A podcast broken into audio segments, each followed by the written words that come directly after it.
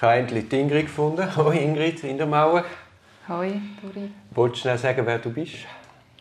Ich bin Anwältin in der Stadt Zürich. Ich bin Partnerin von der Advokatur Aussersil und ich bin vieles. Unter anderem bin ich Strafverteidigerin. Was heisst vieles? Ich bin auch noch Mutter. Aha, so meinst Ich bin auch noch, auch noch Privatperson und mache auch noch andere Sachen gerne.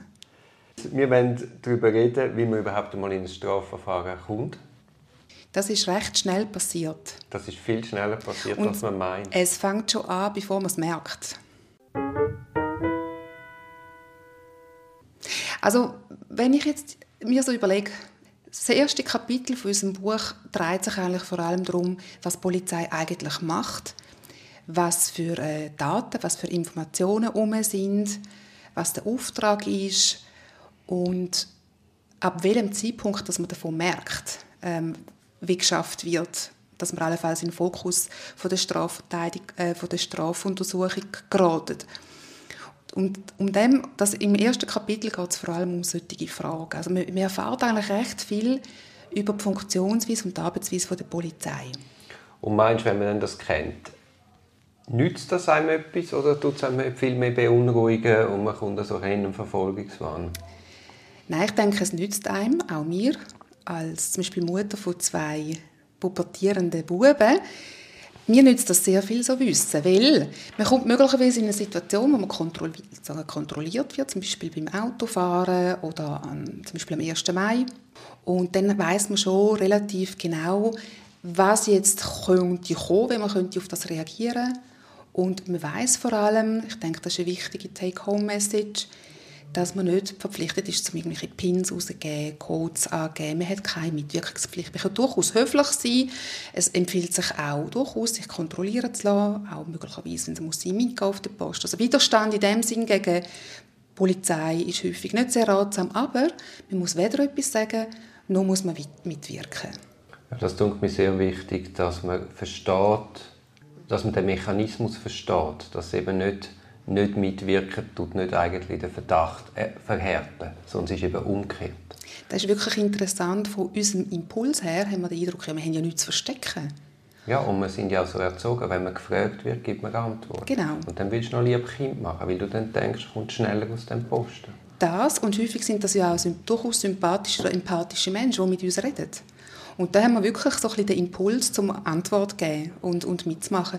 Und dem man Impuls... Muss einfach, Entschuldigung, man muss einfach auch wissen, dass der empathische Mensch, der einem da begegnet, nicht der ist, der schlussendlich entscheidet. Das ist richtig, ja. Aber Entschuldigung, ich hatte Und genau den Impuls, den, den kann man unterdrücken, aber nur, wenn man gefasst ist. Und dazu hilft es tatsächlich, wenn man mal ein bisschen weiss, wie, wie schafft überhaupt die Polizei, was passiert, bevor man überhaupt eine Vorladung bekommt. Ja, das ist mir ein guter Approach. Was ist denn, wenn man eine Vorladung bekommt? Was Unbedingt reagieren. Das ist so ein bisschen das, was ich würde sagen, reagieren darauf.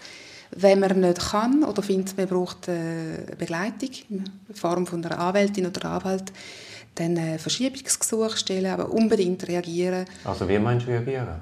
Kontakt aufnehmen. Mit wem? Also wenn's, bei der Polizei gibt es ja häufig einfach mal ein Telefon. Kommen Sie vorbei, stellen Ihnen ein paar Fragen.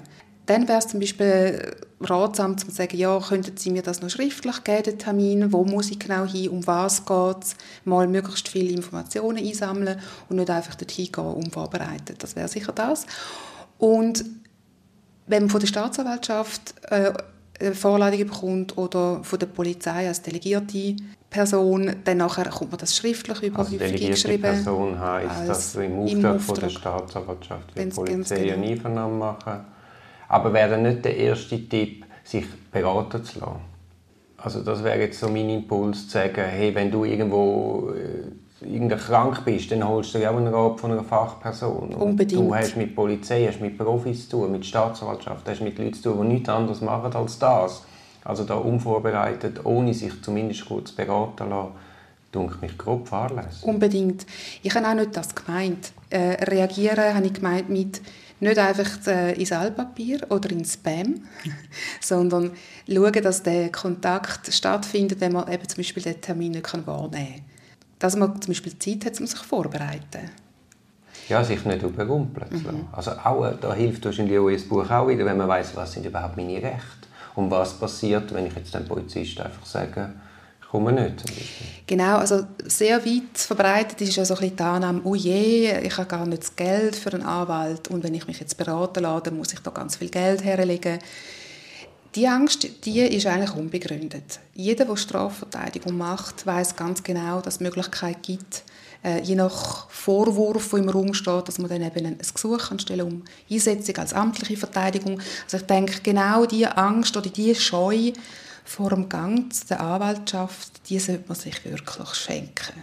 Ja, das heißt ja dann auch nicht, das muss man ja dann nicht einen Anwalt vollumfänglich mandatieren, sondern es geht einfach mal darum, eine Einschätzung zu holen, wie schlimm ist jetzt die Knieverletzung oder wie schlimm ist jetzt der Fall, kann ich allein gehen, kann ich nicht allein gehen, was blüht mir, okay, und dann kann man sich unter Umständen auch verantworten, allein zu gehen. Aber einfach nicht blind dort traben, weil hinten raus wird es dann unter Umständen viel, viel, viel teurer. Mm, doch, stimme ich dir zu. ich habe nichts anderes erwartet, Ingrid. Reden wir doch noch schnell zu, über die Verhaftung an sich. Was würdest du da den Betroffenen mitgeben? Man muss sich vielleicht das so vorstellen, dass man sich konkreter vor Augen führen kann eine Verhaftung findet ja häufig am Morgen statt. Die vielleicht ist man noch im Pyjama. Es läutet an der Tür und draußen stehen vielleicht sieben, acht, neun Personen. Es gibt gerade auch noch eine Hausdurchsuchung. Also in so einer Situation ist man komplett überrascht. Das ist auch die Idee der Sache. Und da meinte ich, wäre jetzt mein Instantrat einfach das mal halt zur Kenntnis nehmen, äh, ruhig bleiben und vor allem nichts sagen nichts sagen, bevor man sich nicht können absprechen mit seiner Verteidigung. Ich nehme mal an, der Puls geht hoch, wenn man das zum ersten Mal erlebt. Es wird dann sehr fordernd. Wo ist das Nattel? Geben Sie mir den Code? Wo ist das? Wo ist dies? Also dort ruhig zu bleiben, ist, ist fast unmöglich. Ja, das ist wahrscheinlich so. Man, ist auch, man hat auch Angst. Es ist unendlich einschneidend, man hat vielleicht wichtige Termine. Es ist natürlich auch beschämend, die Nachbarschaft steht vielleicht auch schon auf dem Gang. Also das ist eine ganz schwierige Situation und ich glaube, in so einer Situation ist es möglicherweise wirklich am geschicktesten, man, man geht in sich und schnauft durch. Also viel mehr kann man in dieser Situation wahrscheinlich nicht machen. Im Bauch schnaufen und verlangen, dass man mit dem Anwalt telefonieren kann. Genau, und das Recht hat man. Vielleicht nicht gerade in dieser Situation bei der Hausdurchsuchung. Möglicherweise geht es einen Moment. Da kommt wahrscheinlich ein darauf ab, wie die genau durchgeführt wird. Aber bevor man Fragen beantwortet, denke ich, ist es ganz, ganz wichtig. Und das darf man wirklich. Auch wenn man sagt, ja gar nichts verstecken, man darf die Zeit sich nehmen und sagen, ich will zuerst äh, mit meiner Verteidigung reden. Wenn man niemanden kennt, macht das gar nichts. Es gibt eine Picke-Nummer, dann kommt jemand und dann gibt es wirklich auch die Möglichkeit, dass man im Raum sich unterhalten kann, der nicht überwacht ist und wo nicht weitere Personen anwesend sind. Das Recht besteht und da auch wiederum nicht Angst haben vor den Kosten. Was ich mir auch noch wichtig dunkt, es werden einem dann auch schon Blätter vorgelegt, man soll da unterschreiben. Das sollte man auch nicht machen in dieser Situation. Ja, und noch etwas. Was neu ist jetzt mit der StPO-Revision, sind ganz kurze Fristen für die Ziegelung. Es kann sein, dass es zum Beispiel das Nattel ist immer von ganz großem Interesse oder der Laptop oder vielleicht auch irgendwelche Dokumente, dass man äh, wirklich am gescheitsten einfach mal sagt, so, ich will das gesiegelt haben und dann schaut man es dann in Ruhe an mit dem Anwalt, statt in der Hektik den, den Pin rauszugeben, in der Hoffnung, wir kommen schneller raus. Also ich glaube, das ist auch so etwas. Man hat vielleicht die Hoffnung, ja, wenn ich dann jetzt alles gebe, was ich will, dann komme ich raus. Das, möglicherweise würde das sogar funktionieren, aber es kommt dann am Ende des Tages möglicherweise dann dicke, je nachdem, um was es geht. Ja, und auch nochmal, auch in dieser Situation, der Polizist, der dir in der Hütte steht, ist nicht der, der darüber entscheidet, schlussendlich, was aus dem Fall wird. Also man gibt auch ein Pfand aus der Hand. Interessant finde ich vielleicht, wenn ich es von mir aus sagen zwei kleine Neuerungen. Und zwar im Zusammenhang mit dem Verteidigungsrecht. Also die Diskussion im Zusammenhang mit der StPO-Revision war ja vor allem, dass, äh, also dass vor allem äh, die Staatsanwaltschaften noch zusätzlich sollen gestärkt werden mit der Einschränkung von der, von der Teilnahmerechte. Das ist um die Ausweitung von der Kompetenzen von der Polizei und so weiter. Das war ein grosser Teil von der öffentlichen Diskussion und von den Ansprüchen, die gestellt Also du redest von der Revision, die gerade unlängst verabschiedet wurde? Genau, und jetzt steht, jetzt also aus der Sicht auch von der beschuldigten Personen, steht etwas Interessantes im Gesetz. Und zwar steht drin, dass man Rücksicht nehmen auf die Wünsche der beschuldigten Person bei der Wahl der Verteidigung. Das ist nichts Neues, dass man nachher Möglichkeiten zum Beispiel über berücksichtigt, wo schon äh, Mandatsverhältnis oder Vertrauensverhältnis bestand hat. Und neu steht das Wort drin, und zwar das Wort Eignung. Geeignet. Also der Anwalt muss geeignet sein. Verteidigung sollte geeignet sein. Und ich bin noch gespannt, wie das dann aus umgesetzt wird, die Eignung. Aber eigentlich fände ich das ein, ein wichtiges Wort, dass halt nicht äh, jemand kommt, der das hobbymäßig betreibt, gerade in der ersten Phase, wo man eigentlich noch etwas kann bewirken kann. Wie du sagst, mit dem Pfand, zum Beispiel mit dem Verhandlungspfand oder wie man aus dieser Ebene für, für das, was nachher kommt. Ja, da bin ich ganz bei dir. Wobei, oder, wir haben ja einfach auch das Problem in der Ausgestaltung von diesen, wer Verteidigung auf Platz ruft.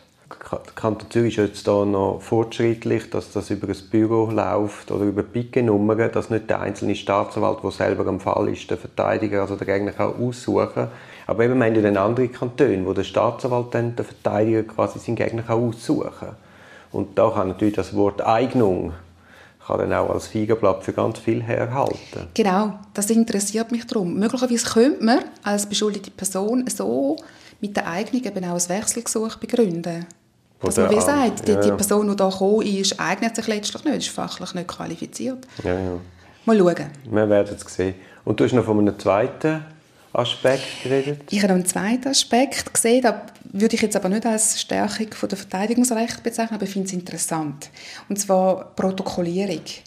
Bis jetzt ist das eine, eine unsägliche Situation gewesen. Man muss sich das vorstellen, man ist, äh, man ist verhaftet worden und dann kommt man in einen Raum, wo man das erste Mal befragt wird, sitzt her und dann hat es im besten Fall einen Protokollführer oder eine Protokollführerin und ein Polizist oder Polizistin stellt Fragen. Und am Schluss wird das alles ausgedruckt und man muss es durchlesen, man kann noch Einwände bringen und man also muss es unterschreiben. Sagen, darf ich nur sagen, es ist kein Wortprotokoll, sondern der Polizist fragt, die beschuldigte Person gibt die Antwort, vielleicht auch auf Mundart, dann wird das quasi übersetzt in ein Hochdeutsch oder wie es da halt verstanden wird, wird wie wild tippt und am Schluss wird einem das vorgelegt zum, zum Durchlesen und Unterschreiben und mit dem Unterschreiben tut man lizenzieren, dass es so, wie es in steht, auch soll gesagt worden sein genau. Jeder, der schon, ich bin gerade fertig, aber jeder, der schon mal so eine Situation erlebt hat, da siehst du Tag und Nacht. Also da gibt es Leute, die sehr gut können protokollieren können, da gibt es andere, die von vierstündigen Einvernahmen sieben Seiten schreiben. Also da siehst du wirklich alles. Genau, und man ist ja auch fix und fertig. Stell dir mal vor, nach x Stunden sollst du das Zeug nochmal durchlesen. Vor allem, es ist eine Übersetzung meistens, eine Übersetzungsarbeit von dem Protokollierenden in eine juristische Sprache. Und du als Laie, wenn du nicht juristisch gebildet bist, kannst du die Fallstricke gar nicht erkennen. Und dann kommt noch die Konzentrationsproblematik dazu, ja. dass du nach und nach der dritten Korrektur, wenn, wenn die Polizistin oder der Polizist Hemd rührt und findet, jetzt Himmel nochmal, jetzt sind wir dann langsam im Feierabend, dann getraut man sich doch irgendwann auch nicht mehr so. Aber was, was willst du jetzt? Und was ich eben spannend finde, ist, man kann neu, offiziell dann, ähm, die Einvernahme aufnehmen und das Protokoll wird im Nachhinein geschrieben und man muss es auch nicht mehr signieren. Also es kann positiv und negativ sein. Also man hat in dem Sinne Kontrolle unmittelbar nicht, hankerum man hat eine Aufnahme und muss davon ausgehen, dass das dann auch so mehr oder weniger abtippt wird. Also Wobei das kann eine da, Qualitäts... Da, aber ich habe gerade auch da wieder einen Einwand, weil ein Wortprotokoll ist nicht, ist nicht wahrer als das, was wir heute haben. Und zwar darum, weil alles Nonverbale verschwindet. Nur schon der Klang von der Stimme, das ist sehr ein wichtiger Botschaftsträger. Also mir ist unverständlich, aber wirklich unverständlich, dass man überall geht man mit der, mit, mit, mit der Zeit, aber bei der Protokollierung sind wir wirklich noch im Postkutscher-Zeitalter. Und so etwas macht mich so richtig verrückt. Absolut, aber findest du das nicht immerhin ein Schritt raus in das nächste Zeitalter? Dass man es wenigstens aufnimmt und nicht mehr Ort und Stelle mühselig tippt und dann muss unterschreiben muss? Das könnte man ja so sehen. Mal positiv, oder?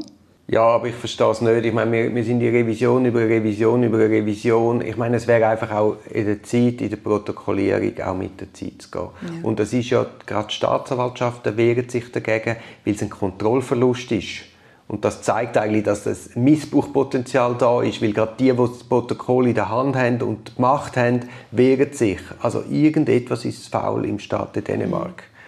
Und das ist auch nochmal ein Plädoyer, das ich jetzt hier halte und jetzt fast noch verrückt wird.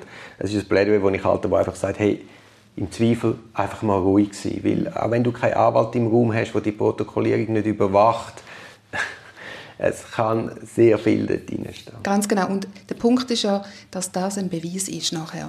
Und zwar genau so, es ist, es ist der Beweis, oder? Und der wird dann nachher der Rest vom ganzen Verfahren immer wieder vorgehalten. Also von dem her, darum ist es ja so wichtig. Ja, nein, die Protokollierung ist ein, ein stetiges Thema von mir. ich kann mich da richtig innovieren. Aber eigentlich ist es jetzt ein Fest, nämlich das 1. Mai-Fest. Ich schlage vor, wir suchen uns irgendein Bierchen.